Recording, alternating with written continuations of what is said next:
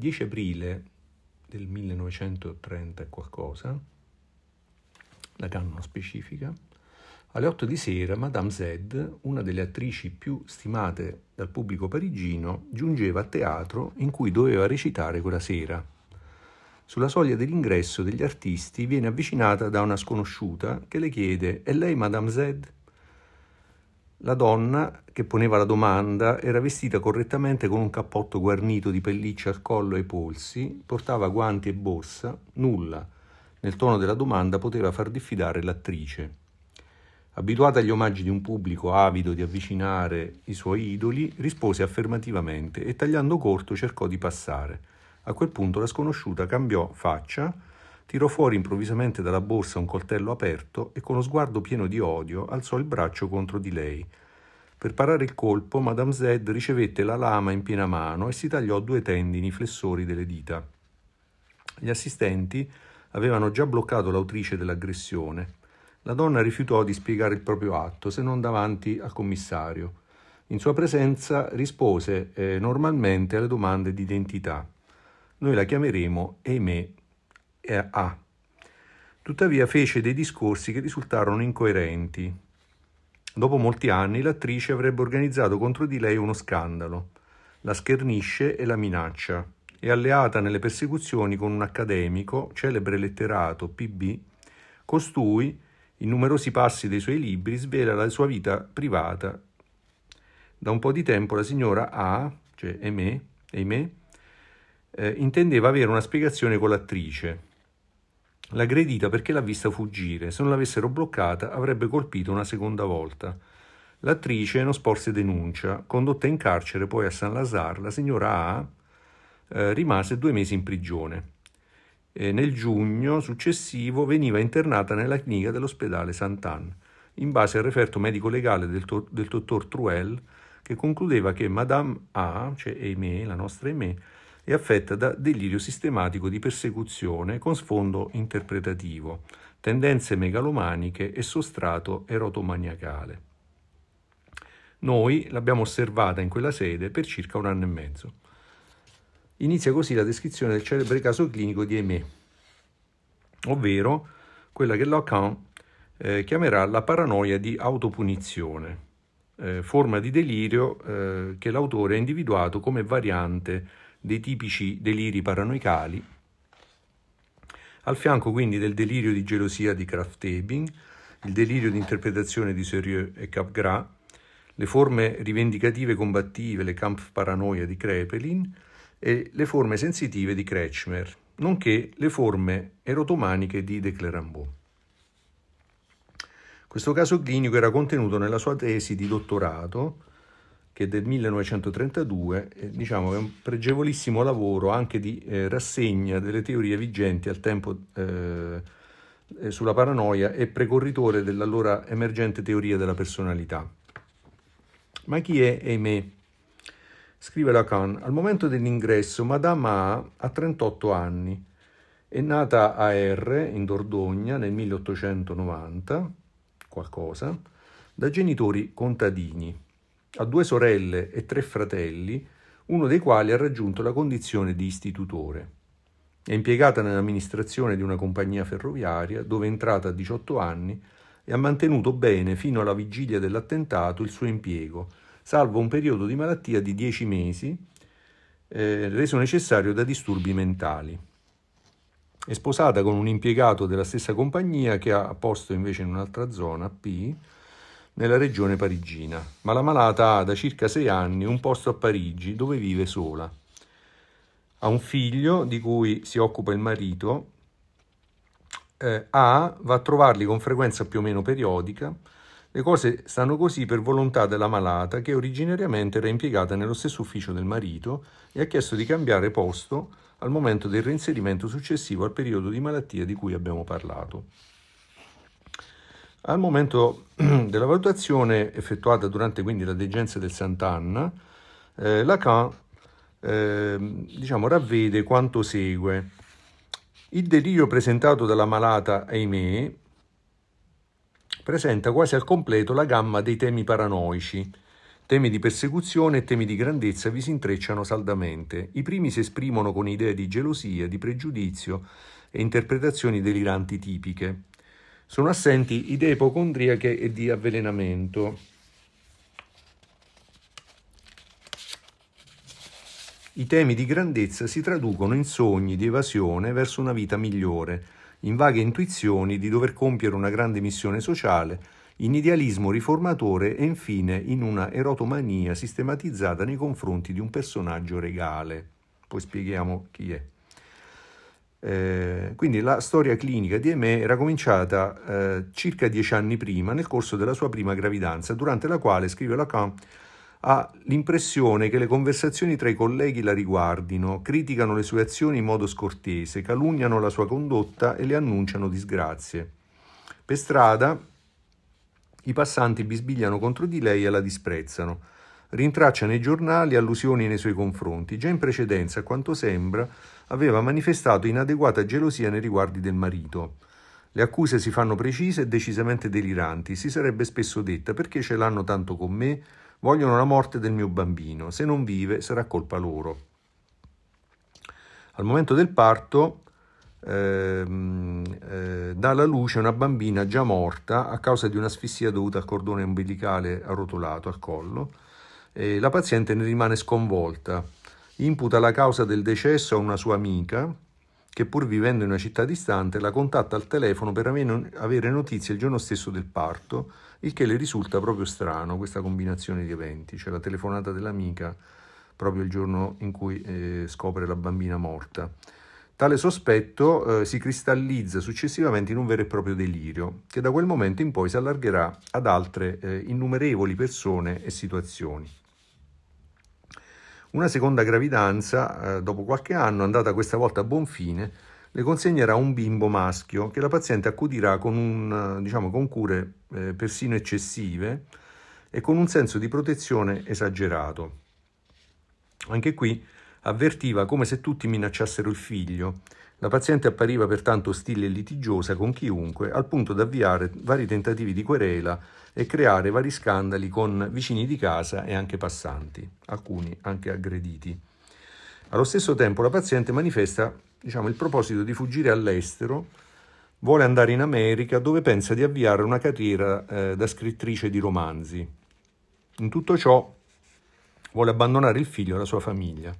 In generale Lacan mette in rilievo eh, diciamo una forte ambivalenza della paziente nei confronti di donne e uomini di successo, tra cui scrittori, scrittrici e attrici, tutta gente che vive nel lusso e di cui palesemente, ahimè, eh, vorrebbe emulare le gesta, ma che allo stesso tempo ne critica aspramente lo, stile eh, dissoluto. Su richiesta dei suoi familiari, in particolare di questa sua sorella maggiore, eh, Aimé proveniva da una famiglia numerosa e di origini rurali, eh, insomma si, si, provvede all'internamento in una casa di cura dove Aimé rimarrà per circa sei mesi, al termine dei quali eh, verrà dimessa in condizioni però di non guarigione. Chiederà eh, però contestualmente all'amministrazione del suo ufficio di essere trasferita a Parigi, quindi lontana dalla famiglia, dal marito, dal figlio e dalla sorella maggiore, la quale eh, sorella maggiore, rimasta vedova e impossibilitata ad avere altri figli in quanto eh, isterectomizzata, era già da tempo ospite presso di lei. Quindi del figlio eh, da allora in poi si occuperanno il marito e la sorella, eh, con grande soddisfazione della stessa che eh, diciamo, a contatto con Lacan con totale ingenuità confessò di aver trovato la sua consolazione nel ruolo di madre ottenuto con il figlio della sorella, quindi questo già dalla fine del primo anno in poi, ossia qualche mese prima del ricovero di Aimé. Quindi c'è una correlazione tra questa situazione della sorella e poi il ricovero di Aimé. E questa, eh, questa correlazione diciamo, l'analizziamo meglio più avanti. Una volta trasferita a Parigi, in circostanze che poi neanche Lacan fu eh, in grado di chiarire insomma, in modo definitivo, eh, in Aimé eh, si fissò il delirio su questa attrice, cioè Madame Z, è una, diciamo, un nome eh, fittizio ovviamente, che poi è la stessa che, eh, che Aimé avrebbe accoltellato cinque anni più tardi. quindi già cinque anni prima, eh, Aimé era diciamo, convinta che tale attrice, con la quale non aveva mai avuto alcun contatto diretto, se non come spettatrice ad un paio di suoi spettacoli, avesse intenzione di eh, far del male a suo figlio. Teniamo conto che lei aveva già di fatto abbandonato il figlio. Eh, in ufficio, ahimè, in particolare aveva parlato male di lei, mentre tutti i suoi colleghi concordavano eh, nel definirla di classe e raffinata, quindi questa Madame Z, e eh, Aimé, nel, diciamo, negli interrogatori successivi, confessò alla Khan eh, io avevo protestato dicendo che era una puttana e per questo che doveva volermene. Il delirio interpretativo nei confronti dell'attrice quindi si allargava in modo progressivo. Un gran numero di interpretazioni riguardavano Madame Z, eh, ciò ahimè eh, Aimé lo desumeva da allusioni ed equivoci che coglieva eh, sia dalla lettura dei giornali, dai manifesti e anche dall'osservazione delle fotografie esposte. Un giorno Aimé legge nel quotidiano nel journal che suo figlio verrà ucciso perché la madre è una maldicente, una persona bassa, queste sono virgolettate, e che ci si vendicherà di lei, anche questa virgolettata, cioè parole della, della paziente.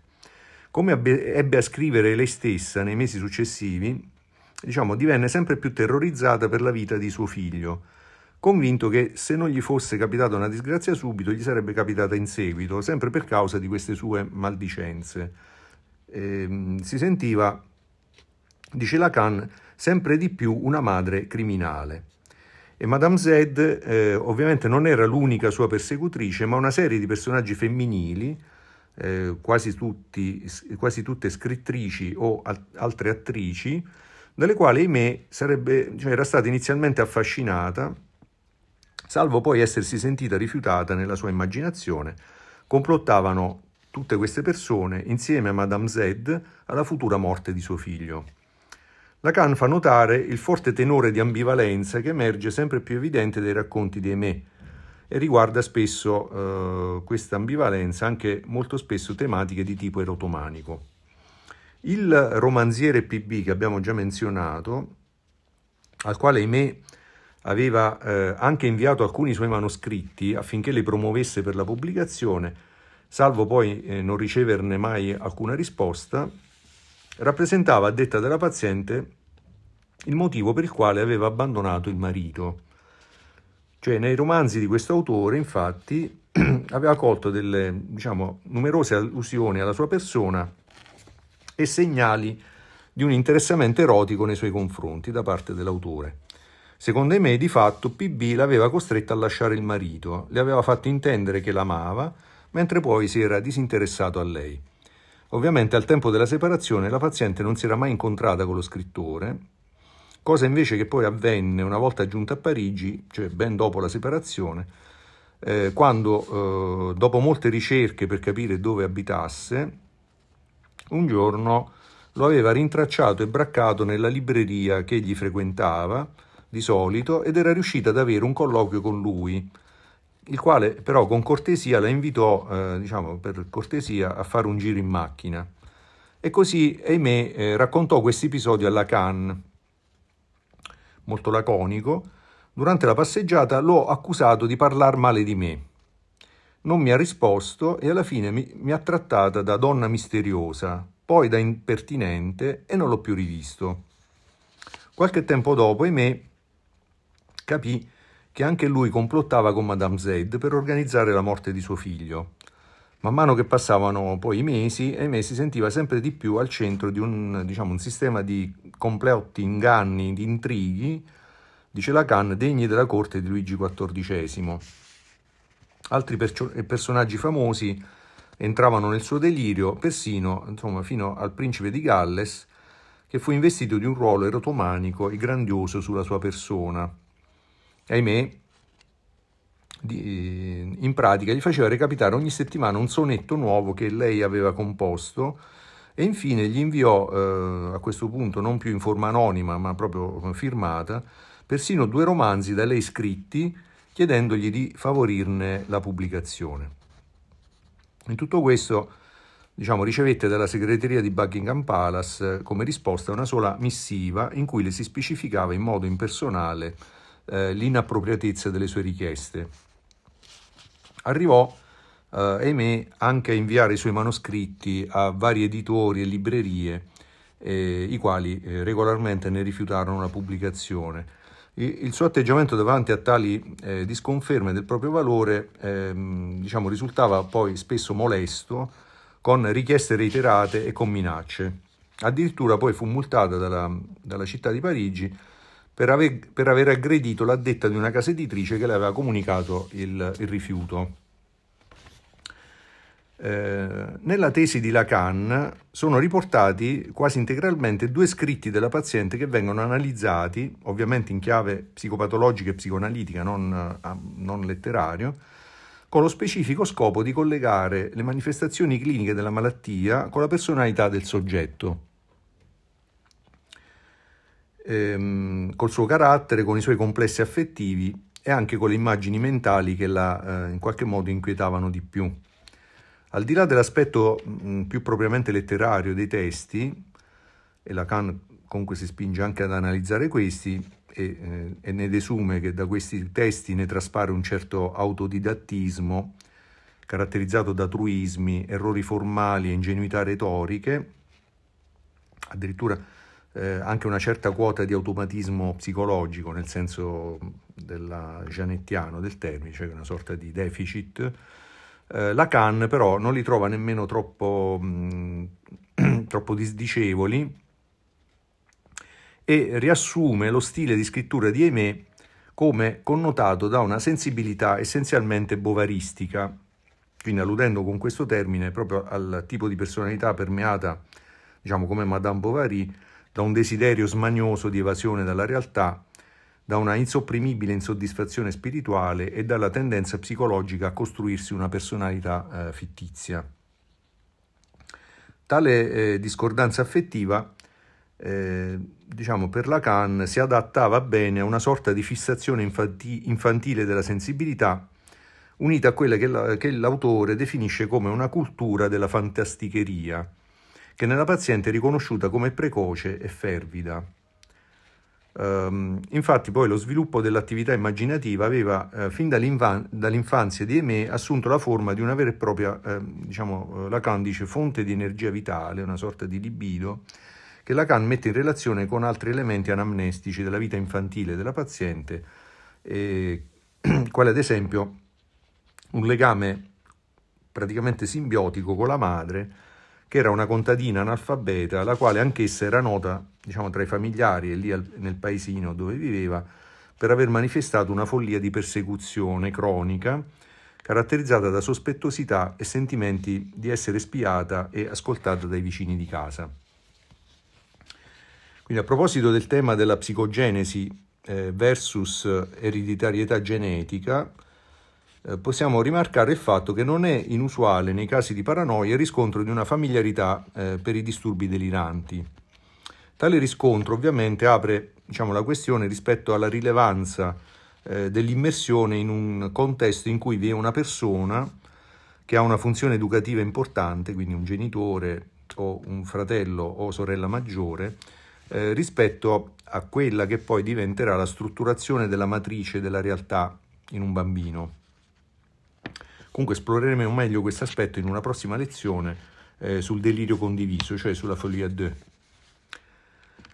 Eh, tornando invece al nostro caso specifico, non è possibile rendicontare la lunga e dettagliata analisi del caso operata da Lacan, per cui si rimanda alla lettura in- integrale del volume, che però eh, diciamo in questo momento è praticamente introvabile.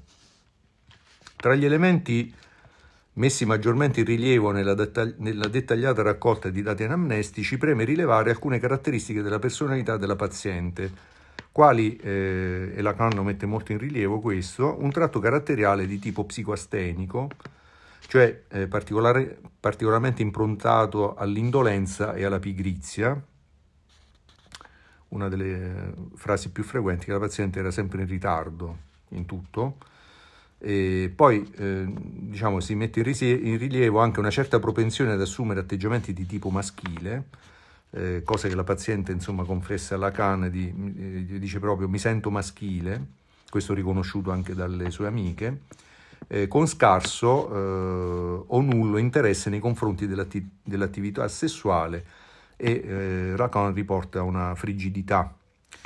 Tutti elementi che eh, per l'autore si configuravano, eh, essendo lui molto influenzato da Freud, in un chiaro esempio di inversione psichica, dove per inversione psichica penso che possiamo tranquillamente eh, intendere un'omosessualità latente, eh, però allo stesso tempo eh, conditi con elementi di dongiovannismo e di bovarismo. Quindi tutto ciò, eh, anche questi contrasti, acuivano diciamo, la natura profondamente conflittuale dei propri sentimenti in un'alternanza di diciamo, forte idealizzazione, per esempio per le attrici e per questi scrittori, salvo poi di profonda rabbia e delusione nei confronti di questi idoli, soprattutto quelli femminili, con i conseguenti episodi di aggressione fisica. Lacan suppone uno spostamento di attrazione libidica, diciamo, da quella figura primigenia che sarebbe la sorella maggiore, che in qualche modo però rappresenta il suo vero idolo e allo stesso tempo la sua vera persecutrice, essendosi questa sostituita a lei e avendole di fatto eh, sottratto il figlio e il marito eh, a questi, eh, diciamo, eh, eh, eh che, la rabbia di Aimé si sposta invece su questi personaggi altolocati e poi irraggiungibili. Quindi per riassumere la lunga discettazione sulla diagnosi differenziale operata da Lacan, è importante considerare l'anomalia di questo caso, che eh, in particolare eh, questo aspetto, cioè esitò alla fine con una guarigione detta da Lacan, cioè una restituzione ad integrum successiva all'episodio dell'aggressione. Infatti la paziente già dopo circa eh, 20 giorni dal suo internamento diventò progressivamente sempre più critica rispetto alle convinzioni che l'avevano condotta al gesto violento e si adeguò docilmente alla vita dell'istituto. Ehm, quindi la guarigione, sebbene sia un esito diciamo, contemplato anche negli scritti di Krepelin e di altri autori, eh, rappresenta una vera rarità in tema di psicosi paranoica. Psicosi paranoica, infatti, fu la diagnosi posta da Lacan, che riscontrò come elemento diciamo, cardine che faceva propendere in tal senso la, sistema, eh, diciamo, la diagnosi, in particolare questa sistematizzazione del delirio, ovvero mh, diciamo, la sua organizzazione egocentrica, uso parole di Lacan, il suo sviluppo logico fondato su false premesse e la tardiva applicazione dei mezzi di difesa. Una, diciamo, nell'attuale contesto eh, nosografico, ahimè, eh, probabilmente riceverebbe più facilmente una diagnosi di disturbo dell'umore, eventualità, diciamo, pur vagliata da Lacan, ma alla fine esclusa, nonostante la chiara, diciamo, remissione del delirio, eh, la forte iperstenia maniacale e le depressioni manifestate dalla paziente nel corso degli anni tutti fenomeni che però Lacan giudicò eh, secondari alle tematiche del delirio principale e non connotate pertanto eh, da una loro autonoma e chiara costituzione. Infatti fa notare Lacan che l'esaltazione maniacale spesso rientra nel quadro classico dei perseguitati persecutori descritti da Serieux e Capgras, cioè nelle manifestazioni più tipiche della paranoia, e, eh, e che come eh, Bloiler eh, gli insegna, le variazioni affettive catatimiche, ovvero gli stati affettivi subordinati conseguenti alle idee deliranti, vanno comunque tenuti distinti dalle variazioni cicloidi, cicloidi o meglio olotimiche, quindi in differenza tra catatimia e olotimia, che sono invece fenomeni che denotano maggiormente un disturbo globale eh, dell'umore. La persistenza dei deliri persecutori nei confronti delle attrici e scrittori eh, quindi la rivendicatività risarcitoria che si era manifestata nei confronti di numerose persone eh, che erano entrate nel complotto e la pervasiva grandiosità megalomanica, d'altra parte era durata per un periodo di circa dieci anni, un tempo diciamo molto lungo per uno stato di eccitamento maniacale. Quindi questo è il processo di eh, diagnosi differenziale di Lacan, che propende invece per la psicosi paranoica. Quindi Lacan e qua eh, leggerò un breve scritto, riassunse pertanto il suo procedimento diagnostico in, uno, in questo schema. Questi schemi erano diciamo, mutuati alla maniera di Dick Rambaud. Dick Rambaud era famoso per questi, insomma, questi dipinti, questi, questi, schizzi che riguardavano, insomma, che gettavano luce sulla, sull'aspetto della diagnosi del paziente. E scrive Lacan, psicosi paranoica. Delirio recente sfociato in tentativo di omicidio, temi apparentemente risolti dopo l'atto, stato oniroide, interpretazioni significative, estensive e concentriche raggruppate intorno a un'idea prevalente, cioè minacce al figlio. Sistema passionale, due punti. Dovere da assolvere nei suoi confronti. Poi, impulsi eh, polimorfi dettati dall'angoscia, interventi presso uno scrittore e la sua futura vittima. Esecuzione urgente di scritti e loro, invii, loro invio alla Corte d'Inghilterra. Scritti di bellistici e bucolici, caffeinismo, sbalzi di regime. Due esteriorizzazioni interpretative precedenti determinati da, incidenti genitali con contributo tossico, tiroidina. Atteggiamento vitale orientato tardivamente da un attaccamento materno esclusivo, ma in cui dominano già da vecchia data dei valori interiorizzati che rendono possibile un prolungato adattamento a una situazione familiare anormale e a una economia provvisoria. Gozzo mediano, tachicardia, adattamento alla sua attuale situazione legale e materna, reticenza, speranza. Questo è il riassunto, diciamo, del caso clinico finale di eh, Lacan. Eh, nella prossima lezione eh, diciamo, cercheremo di riassumere eh, le argomentazioni che Lacan, partendo dal caso Aimé, ha raggruppato in quella eh, sottocategoria diagnostica della paranoia da lui definita delirio di autopunizione.